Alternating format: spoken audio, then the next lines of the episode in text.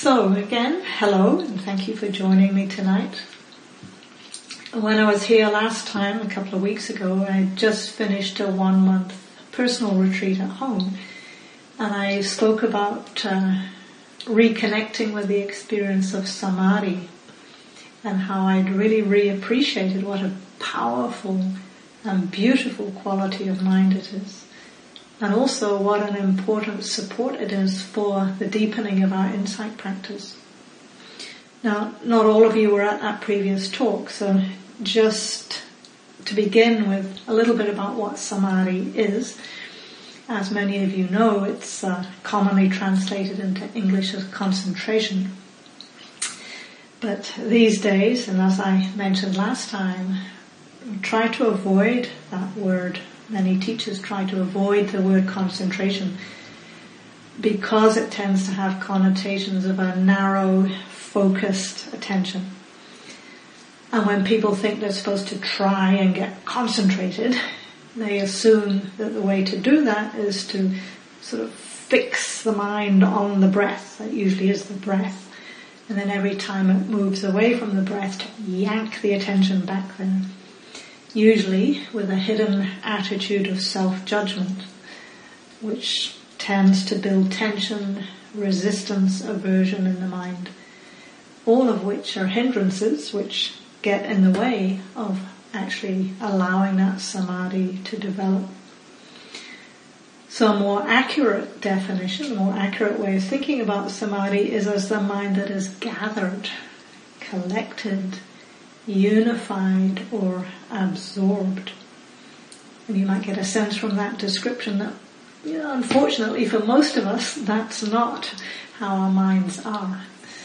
Most of us, our minds are scattered, distracted, fragmented, all over the place. So with samadhi, we're learning how to develop the qualities of calm, of tranquility, of steadiness, non-reactivity, of ease and peace. All of which are very skillful states of mind and all of which are experienced as profoundly pleasant. So samadhi tends to bring with it all of these different skillful pleasant mental states. And as I said last time, when we are able to touch in to some degree of samadhi, it acts like a reset for our nervous system. It gives us a tiny foretaste of nibbana. Nibbana being the heart and mind that is free from all afflictive states. So when we can touch into this quality of unification, of steadiness of mind, it builds confidence in our practice. We get a direct taste that we're on the right track and that it is possible, at least temporarily, to let go of that agitating, incessant self-referencing thoughts that are there in the background for most people for much of their lives. So instead of translating samadhi as concentration, I'll mostly leave it untranslated and you can just think of it as profound steadiness of mind, of unification, gatheredness, absorption, whatever words make most sense to you in your own experience. And just to be clear, as same as last week, I'm not talking about the deepest levels of absorption that are known as the four jhana, but just a more accessible capacity to steady the mind, to settle it into more ease and calm because that non-distractibility, that non-wavering is what supports insight to arise. And that's really the true purpose of why we develop samadhi. It's not intended to be an end in itself, just abiding in deep peace for its own sake. It's intended to provide the best conditions for clear seeing, transformative insight to come into being. Now for most people, we need the specialized conditions of being on retreat, at least at first, to get that initial taste of the power of samadhi. And this is because unfortunately most of us, our daily lives are so full and so busy and our minds are so scattered and agitated by all the media that we consume that for most of it, it takes longer than just a 20 or 30 minute daily sitting to really settle ourselves. It's an organic process that just takes time.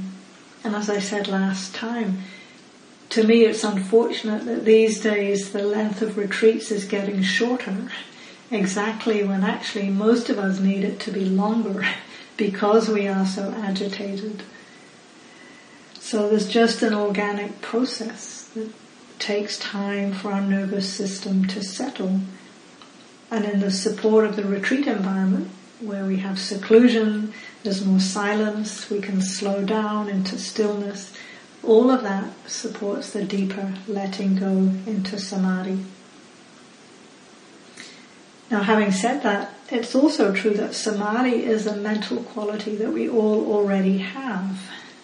Even as you're listening to me now, there is some degree of steadiness. You know, bringing the attention back to what you're hearing. There's a settling in and a receiving of these words.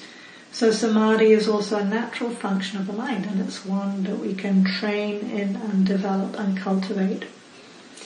Now as I mentioned briefly earlier before the meditation, in the traditional texts, the proximate cause for samadhi to arise is said to be gladness.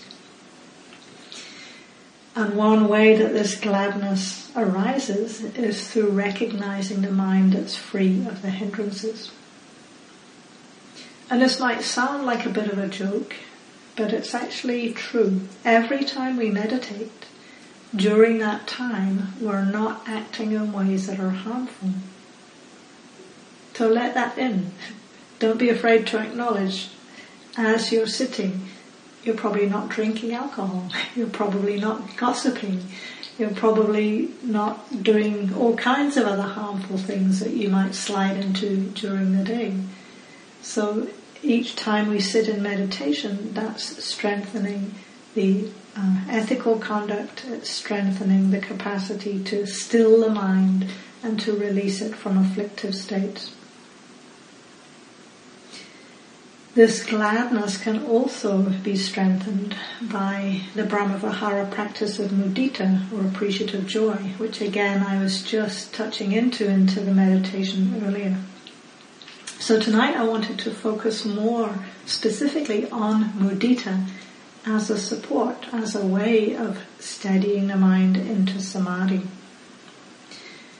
So as I think most of you know, mudita is the third of the four Brahmavihara practices. It comes after metta or kindness and compassion. And it's traditionally taught as developing appreciation or gratitude for the success and good fortune of other people rather than we ourselves. So I'll start by just saying the way mudita is usually presented is the heart's capacity to feel appreciation, feel grateful for other people's happiness, good fortune, good qualities, success. And for some people on first hearing this, it might sound challenging to really appreciate other people's successes. It might even sound a bit naive or self-indulgent to be trying to develop appreciative joy when particularly perhaps these days, so many people around the world are really suffering. There are so many crises and catastrophes that we can point to. And so sometimes people have a resistance to letting in what's going well because it can seem like it's not acknowledging you know, the challenges that many people are facing. But in some ways it's precisely because of all of those challenges that we need to develop the flexibility of mind that mudita can provide us with. We need to be able to tune into the whole spectrum of our experience and not just fixate on what's difficult. Because as you all know from your own experience probably, when we just tune into the news cycle multiple hours a day, it's pretty demoralizing. So mudita can play a powerful role in helping us avoid burnout.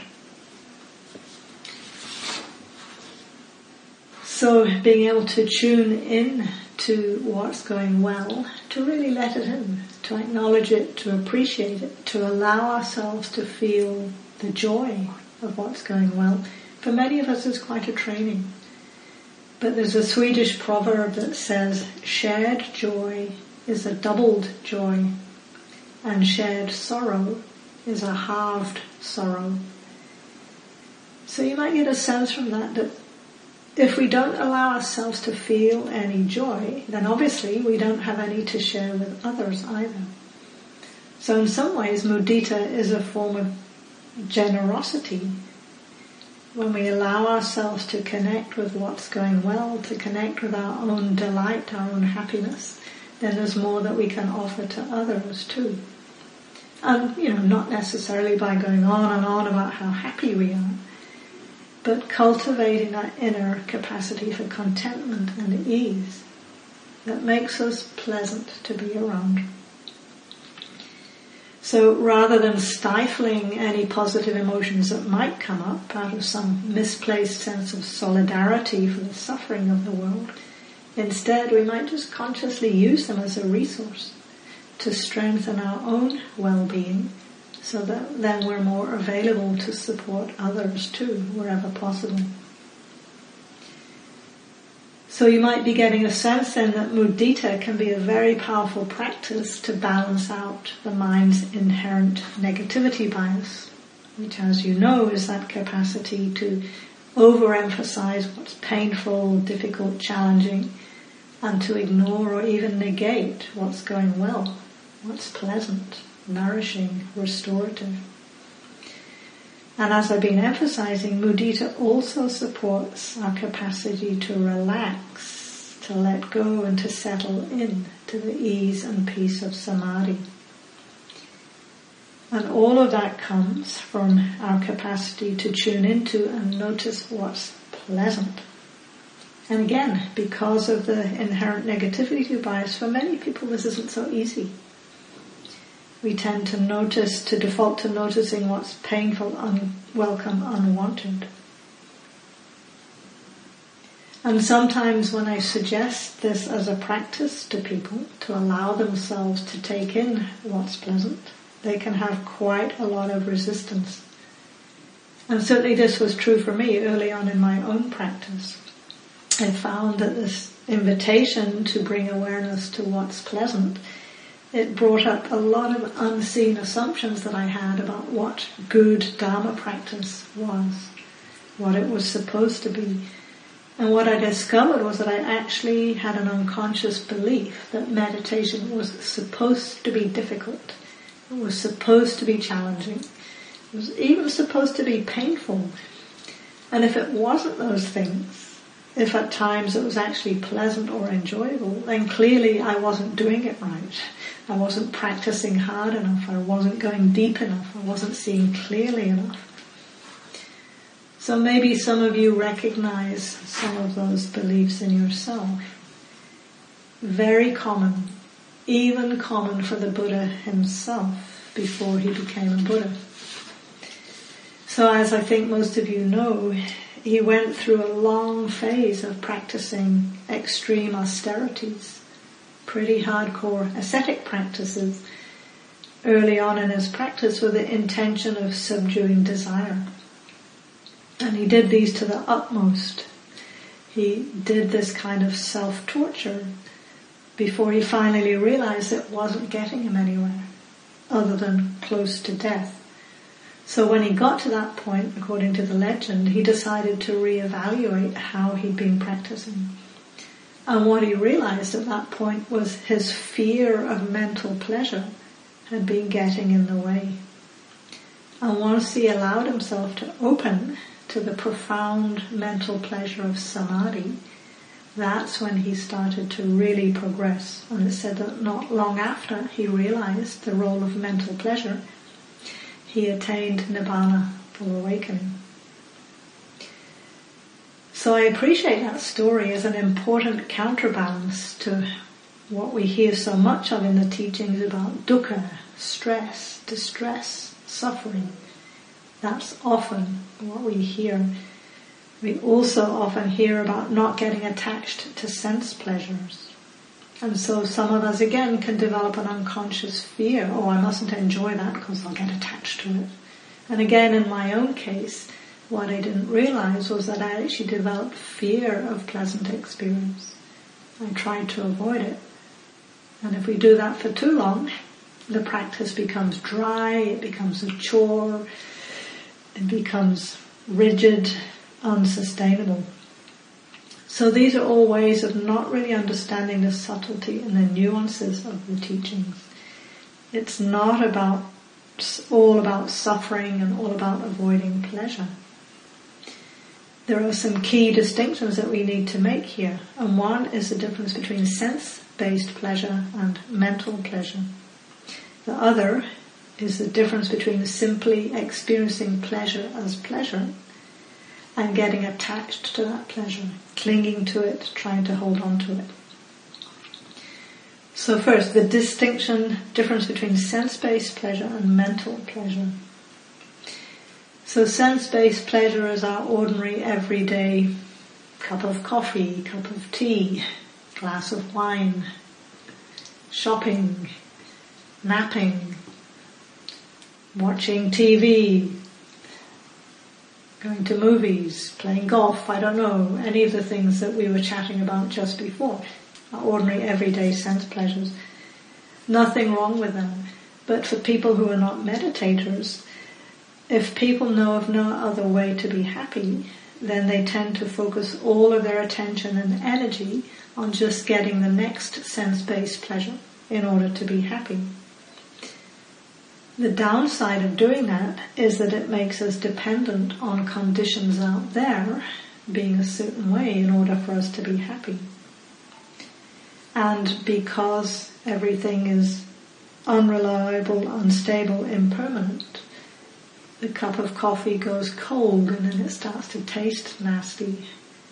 The TV program ends and then we have to find the next series to binge watch things we bought at the online shopping, they look good for a while, but then we get bored with them and we want to find the next juicy thing to purchase. Do you notice in your own life? You know, even the other day I was noticing, oh, get a takeaway coffee from my favorite cafe. It's pleasant for a few minutes and then it's gone. And then I pick up my phone to call a friend or scroll through the news or anything to just avoid registering that dissatisfaction of the empty cup. And the same is true of food and shopping and movies and sex and holidays. Yes, they're pleasant, but they don't really lead anywhere. They just keep us caught in that cycle of, okay, next thing, next thing, next thing. By contrast, the pleasantness of skillful mental qualities is more reliable, it's longer lasting, and it helps to develop inner happiness and contentment independent of external conditions. So with training, it's possible to experience some degree of acceptance, of ease, of contentment, even when our outer circumstances aren't ideal. So when the Buddha advocated releasing our dependence on sense pleasures, he wasn't telling us give up experiencing anything pleasant at all. Instead, he was inviting us to use pleasure skillfully to develop and strengthen beneficial qualities of heart and mind. So we don't need to just disconnect from, from something that's pleasant because, oh, it's pleasant and I might get attached. And for me, this was a turning point in my own practice. Because as I said, I had a tendency for a while there to just, oh, I can't go there, that's pleasant. But just to get an example of how we might do that. If you think about watching a sunset, say you're on a beach somewhere in the evening and the sun is going down and this beautiful array of colours starts to fill the sky and it's just visually stunning and start taking in that beauty. If we were to stay with a more conventional response, what might we do? Grab our phone, start taking pictures, uploading them, posting them on social media, trying to show people what a fantastic time we had and what a stunning beach we're on. We've missed the opportunity because we just use the pleasant sense experience to stimulate greed and to identify with the experience, create a sense of self out of it. On the other hand, if we register that pleasant visual experience and then just notice, bring the awareness inwards and get a sense of what's that doing to my heart and my mind. And we might recognize there's a sense of gladness, of appreciation, of gratitude. The quality of mudita can start to develop and that relaxes the body, it calms the mind, it opens the heart. And we can start to notice other skillful qualities coming in. Perhaps a more heightened mindfulness and presence and openness and warmth, lightness, tranquility.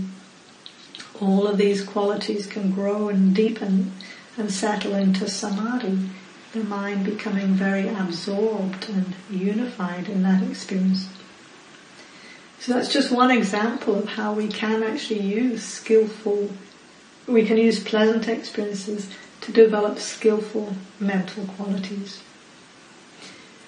So I thought actually this evening, instead of just taking my word for it, that we might experiment with this together to see how using pleasant experiences, using appreciation and gratitude can help to develop other skillful qualities of heart and mind. And I thought to do this in, in some small group practice. So I think I'll leave it at that for now and just say thank you for your attention and then we can have plenty of time to explore this together. So I'd like to do this in a uh, meditative way, moving into breakout rooms, probably in groups of three, and to use that form of separate speaker and separate listener. So you each will have oh, three or four minutes just to name out loud to your partners any experience that is registered as pleasant in the moment can be very simple, immediate things. Perhaps it's the softness of the clothing against your skin. And then remembering the friend who gave you that shirt and feeling a sense of gratitude. It might be a feeling of having a pleasantly full belly after having eaten a good meal. Or maybe you notice how comfortable your chair is. So we don't want to force this sense of appreciation. Maybe you had the experience of, as kids, being told you had to eat all your peas because there were children in the world who were starving. You know, that sense of force is, just brings up a hindrance. So just gently tuning in, finding even the smallest thing you can to appreciate. Go around the circle and then when each of you have shared, you can just spend another few minutes exploring what was that like to hear what people enjoy, appreciate, feel gratitude for, and specifically to notice what effect does it have on the heart and the mind. So I will post that uh, contemplation in the chat box now. And then you should have it to refer to when you're in the group. So do you all see that? And when you first move into the group, you'll have a minute just to introduce yourselves to each other. I know you will know each other, but I'm going to invite the first speaker to be whoever's name. Thank you for listening. To learn how you can support the teachers and Dharma Seed, please visit dharmaseed.org slash donate.